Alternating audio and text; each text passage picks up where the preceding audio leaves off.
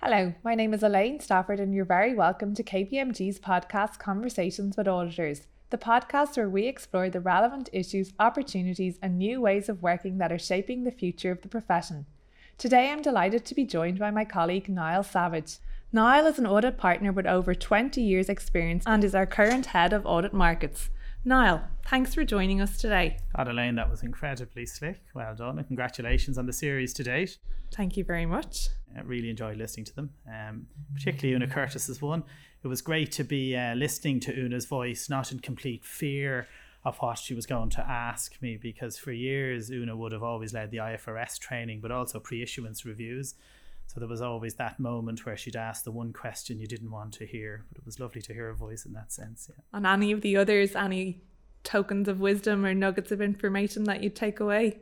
I was glad you said that. I'd take away no, no wisdom from me, but um, I really liked Connor Holland's um, ES and G uh, podcast. I thought it was really good. He he really broke it down, you know, to timelines and the metrics, and I think a lot of that discussion has been missing from the ESG reporting so far.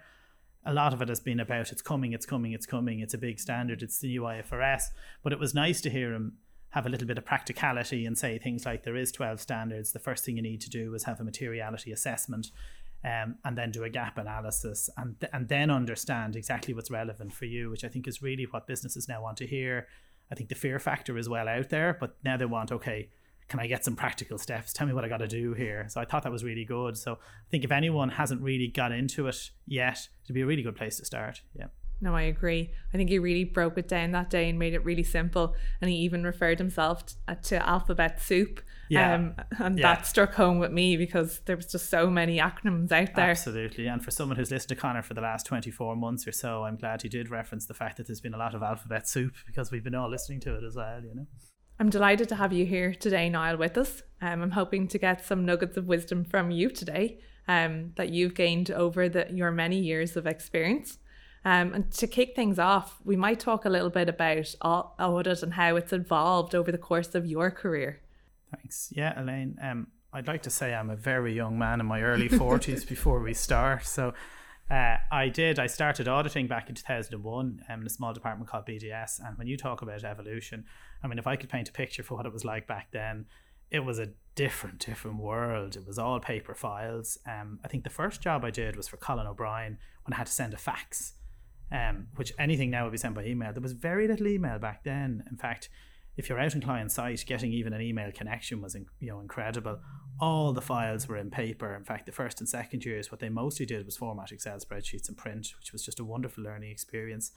Um, so if, if you benchmark that to where we are today um, and where we should be in the future, today, you know, there are no paper files. There's no paper. There's no fax. Thank God. I got the first fax I sent wrong as well, which was quite embarrassing. Um, we're all collaborating in the cloud. Um, we can communicate internationally in seconds. Um, the technology that's in audit then in the actual files itself um, is is just fantastic. We're, we're, we're taking entire data sets now, working with large volumes of data, uh, and we're, we're picking out the outliers as opposed to totting them up, which is what we did, um, you know, 20 years ago. So it, it really is a totally different career, um, and and it has been so enjoyable, um, to to to be on that journey. But also when you tell people how far it's come and how far you think it might go, um, you can reference back to how far it's come. You know what I mean? Absolutely. And to be honest, when I joined, those paper files were there, Niall, and I think I spent my first week uh, archiving a whole lot of them. You're a hell of a lot younger than me, obviously, Elaine. but uh, yeah, I do remember the, the blues and the yellows. I think they were called back then. Yeah, absolutely. Yeah. And if we think about technology, then you know, I think that there is, you know, there's a lot of focus on us as auditors advancing our technology, particularly given our own clients, like they're innovating. Yeah. What do you think the benefits for the audit profession is out of this technology and not maybe just for the audit profession, but for our clients? What benefits do they get out of it? Yeah, um, I, te- technology could do so much, and it hasn't really done everything we think it could do. And certainly, I actually think I thought we'd be further along the journey now, but you always do. Um, like the first part is audit quality is number one. Like, uh, like do we identify frauds? Are the financial statements um, you know, true and fair? Are they given it right view? Are they given the right level of comfort to shareholders? And technology will definitely improve that. Mm-hmm. Um, it improves it by allowing you work with the larger you know groups of data. It allows you take remote data internationally, which is a hotspot for things like frauds. Um, it allows you to collaborate with people much better. Uh, it, it it stops the the guessing, I suppose, of sampling and allows you move into working with large data, focusing on the areas that are important as opposed to just vouching transactions, which a lot of auditing used to be. Mm. Um, also, as business has changed, our clients are now using technology much better and we need to have the technology to use their technology and also they're expanding you're now working with multinational corporations that are just so much bigger than, than they were 20 years ago they want they are using information much quicker they're not as siloed they've centers of excellence and we need to be able to follow them and mirror how they're set up to make sure we can give a, mm-hmm. a view on their information so that's number one and i think it's it's it's just there's a part of it that says we have to keep up with how clients are going mm-hmm. to be able to express a view on their financials um, and then i think for the for the clients the second part really is can you give them insights um, and do they want insights? And not all clients will because you know they're running at a thousand mm-hmm. miles an hour themselves. So you can give more with the information you have. We always say we're incredibly privileged that clients give us so much access to their information and having this information and having great technology we can certainly give them more be it predictive analytics um, to say well actually your commercial margin have come under pressure in the last couple of months in a certain region. That is an area you want to look at whether it's by looking at hedging transactions you can predict areas where there might have an overhedge or an underhedge. All of that can be done really well with technology. Um, and then you take it away from the clients and you say, well, you know, the the enjoyable nature of audit, right? I love auditing, I really do. I've you know I'm doing it. I will be doing it for the rest of my career, I hope. Um, but but it you know the world of work has moved on. It's quicker. Um, we want people to be doing less of the mundane routine mm-hmm. transaction mm-hmm. testing, and I think technology has already solved that, but it's just not you know endemic in in in the auditing environment really because you can't use it with all data. So the future of auditing at a first part for for our, our people is you should be able to be taking the data out of the client system having all the vouching done, be comfortable with the sort of financial reporting ecosystem, and then you're into the value adding stuff, spotting trends, picking out outliers, and less of making sure it all ties back you know, and, and that'd be great. And, and that's what we need to get to our people. I think the top 5% of clients can get there, but I think until client data is ready as well, I think, you know, we're, we, we can't really do everything we want to do. No, absolutely. I think that insights piece is key. Yeah. I think that piece of, you know, the todding and tying, you know, we want to be able to let technology do that first and spend our time looking at the estimates and the judgments and adding the value. So you're absolutely right now. Yeah. And if we think then about like climate change, right? And and the global challenge it brings. It's not just a challenge for the audit professional, it's a global challenge and it's probably our biggest challenge um, for the next decade. Um, there's lots of discussion about decarbonisation, the road to net zero, and companies are really having to step up to the challenge now. And we mentioned there at the start when Connor joined me, we talked about the vast array of the ESG um, standards and regulations that are coming at companies. How do you see the audit profession fit into all of this? Yeah. Um, well, I think first off, the profession has been given a huge vote of confidence because it has been asked effectively uh, and is preparing to take its skill set and apply it to non-financial metrics, mm-hmm. be it ESG metrics, and you know, watch Connor's pod, and you'll see the whole range of things that need to be sort of assured. So that's a huge vote of confidence for the profession, and being part of that profession, I think it's very exciting because what gets you know measured gets managed, and I think once corporates are in the space that they're going to start producing data around water usage, carbon usage, equality metrics, um, then you'll see a real driver of change in corporates. I do, there already is, but I mm. do think it'll highlight areas that need to be acted upon. And for audit to be allowed and to be looking forward to, and I think we all are, um, get involved in that uh, shift and change uh, is brilliant. Um, and I think it, it, I always felt audit has a great role in society. Like our job, if you want meaning in your job, you know, you are making sure that when investors invest money in a business, it's being well looked after, it's generating an economic return. And now we're being given the opportunity to step outside that role and say, well, actually, now we're going to be governing whether companies are behaving well, are providing a view on whether companies are behaving well for the good of the climate, for the good of society. Mm-hmm. And I think that's a wonderful gift to be given to the profession. And I think it's going to be fantastic. Um, what it'll mean, first off, there's going to be a huge lift at the start because I liken it to the, when IFRS came in um, back in, I think it was 2003, 2004. And there was just a heavy lift in converting financial statements from what we used to call happy gappy um, to, to IFRS. And so there was a huge need for specialisms and, um, uh, you know, one off pieces of work to do the transitions. And I think in 2005, sorry, 2025, 2026, 2027, even, um, and, and a little bit of, you know, a lot of prep before that teams will need to go in and help clients capture the data mm-hmm. um, you know understand how they can get at it understand how they can get it to a form where it's it's usable and auditable. Um, so i think that is going to be keeping everyone very busy for the next three to five years.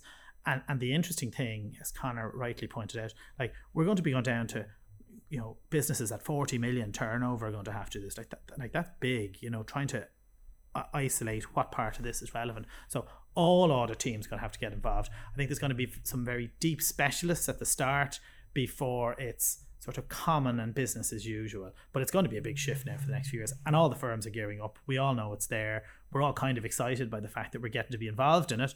Um, but it but it is coming, yeah. Very good. And I think it kind of links in with the ways that we can add value. It's it's something different that we're doing, providing insights totally. on and, you know, looking at that yeah. forward looking piece and looking at the not the numbers, but what's going on in the actual business. Absolutely. So, and there is a huge amount of talk. You know, when, when you're talking to young graduates coming in and the best graduates, they do want meaning in their work, you know, and they're absolutely right. They should. And sometimes we struggle to articulate why the work is so meaningful. We just know it is. But but but audit has always been about finding the truth um, and reporting back and making sure, you know, so you have a real purpose in what you're doing. And this just adds to that because, you know, as I said, you're not only um, serving shareholders now and the investor community you're now actually society as a whole and the planet you know. So i mean it sounds you know audit is going to save the world um, and i wouldn't be leading with that but it, it does it does feel like you're you're moving into a new role and i think it, it is a great vote of confidence in the profession to get that chance. Absolutely. You touched on people there niall. Um, and over the course of your career, I'm sure you've seen many people come and go through the doors of KPMG, and many, in fact, stay.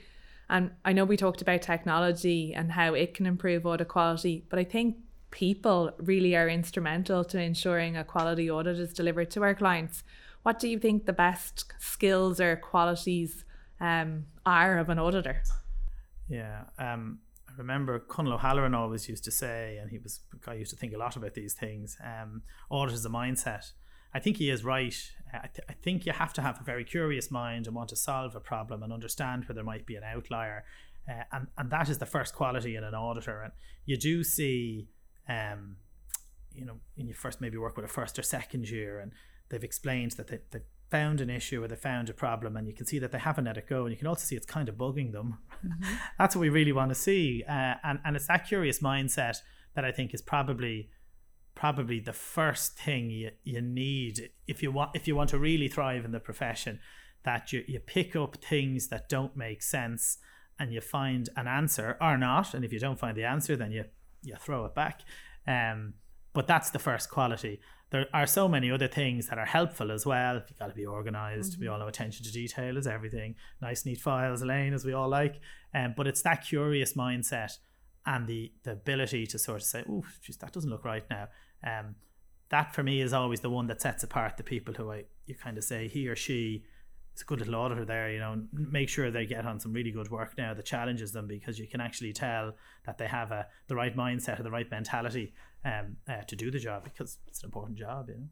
Yeah, absolutely. That questioning mindset. Questioning mindset. Key. Yeah, yeah. And and there is a little bit about in a nice, respectful, client-friendly way, being being able to ask the third question. Like, don't stop after one. Ask the second and the third, and then if you're still not happy, you might just leave it there for a while and come back. But it's usually that when you didn't get happy, that's usually when there was the problem. You know.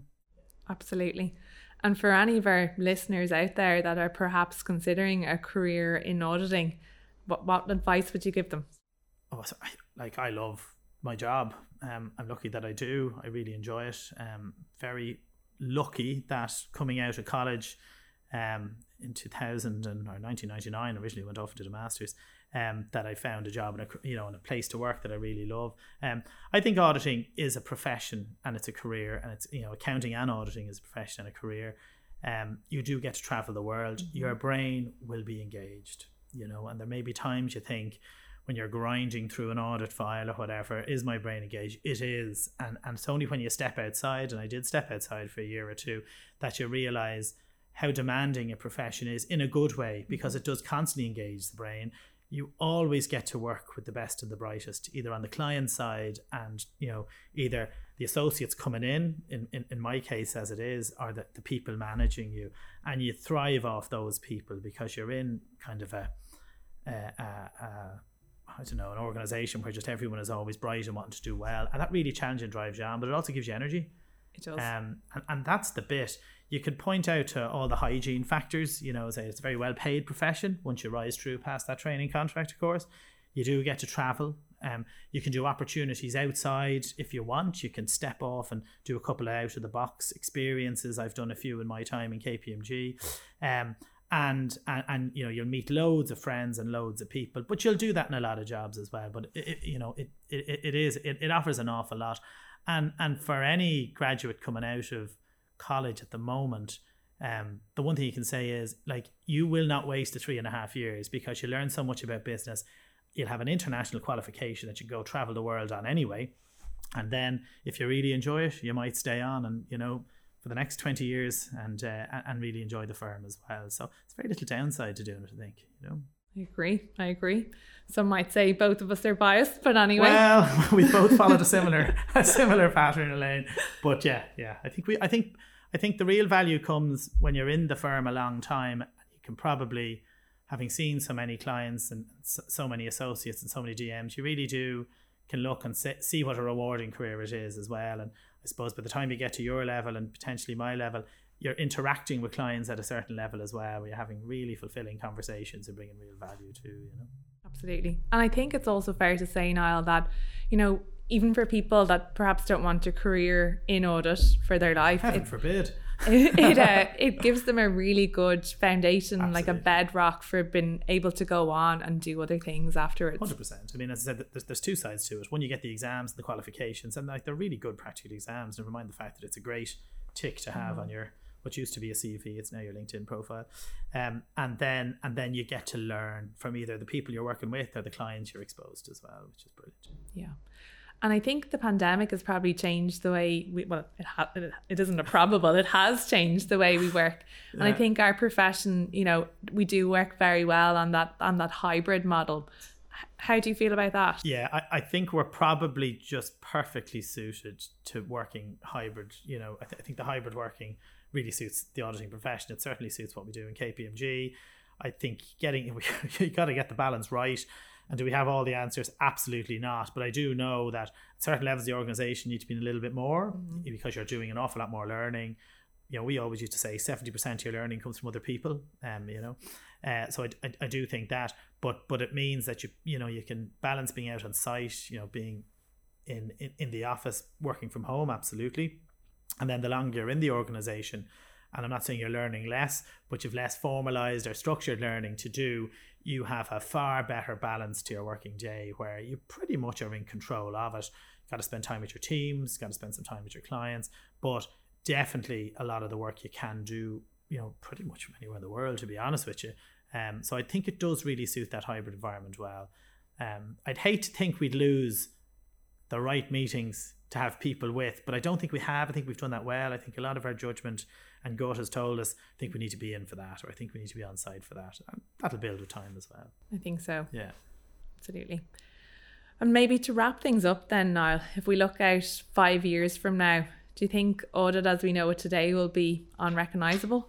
No, I don't. Um, I, I, I think we'll continue to evolve. Um, I would love to think we'll be where I thought we'd be today, whereby you sort of plug a machine into the client's machine every client mm-hmm. you know the data comes out it gets formatted and you're ready to analyze the data you know the Selwyn Hearns used to say, you know, go um, sieving the river as opposed to fishing in it. You know that famous analogy. Um, I think we should be there. Like we have seen the technology that does it, but there is a lag. Client data has to be there. Regulators have to be totally mm-hmm. comfortable, and we're a heavily regulated industry, and, and that's right.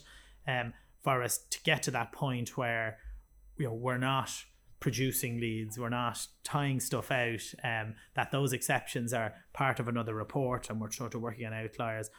I hope we're there in five years, and if we are, that's a game changer, and I think we should be. So I think the data prep side versus the data verification or the analysis side um, should be there in five years. I think that'll be game changing and very different. Um, you know, and then you, you're trying to understand will blockchain and ChatGPT, how much will that revolutionize us in the next five years? Um, and it goes back to the point about the mindset of the people. I think the people will always have to be working with the data, assessing the risks, understanding what's an estimate, understanding the industry well enough to say, and understanding the client well enough to say, actually, that doesn't look right, and that, that you know that isn't. So I think it. I think in five years' time, I'm hoping there will be even less of the, the, the mundane transaction vouching, and it may be that there are smaller teams doing more value adding work in terms of risk identification, um, looking at complex areas, um, but do I think um, it's going to be radically, radically, radically different? I don't think the pace of change will be like that. I, I do hope it is where I thought it would be today. Yeah. Does that make sense? Absolutely. Yeah. I'd agree with you. I don't think it's going to be an ex- extreme pace of change. No. Um, but I think the trick is probably not to become complacent because whatever is cutting edge technology today, absolutely. tomorrow that's the past. So. Oh, absolutely. I, I, th- I think we do have great line of sight. Like when we think about like like we knew when cloud based was coming in we knew three years we were going that direction. Ultimately we'll be going there. We'll know the collaboration tools.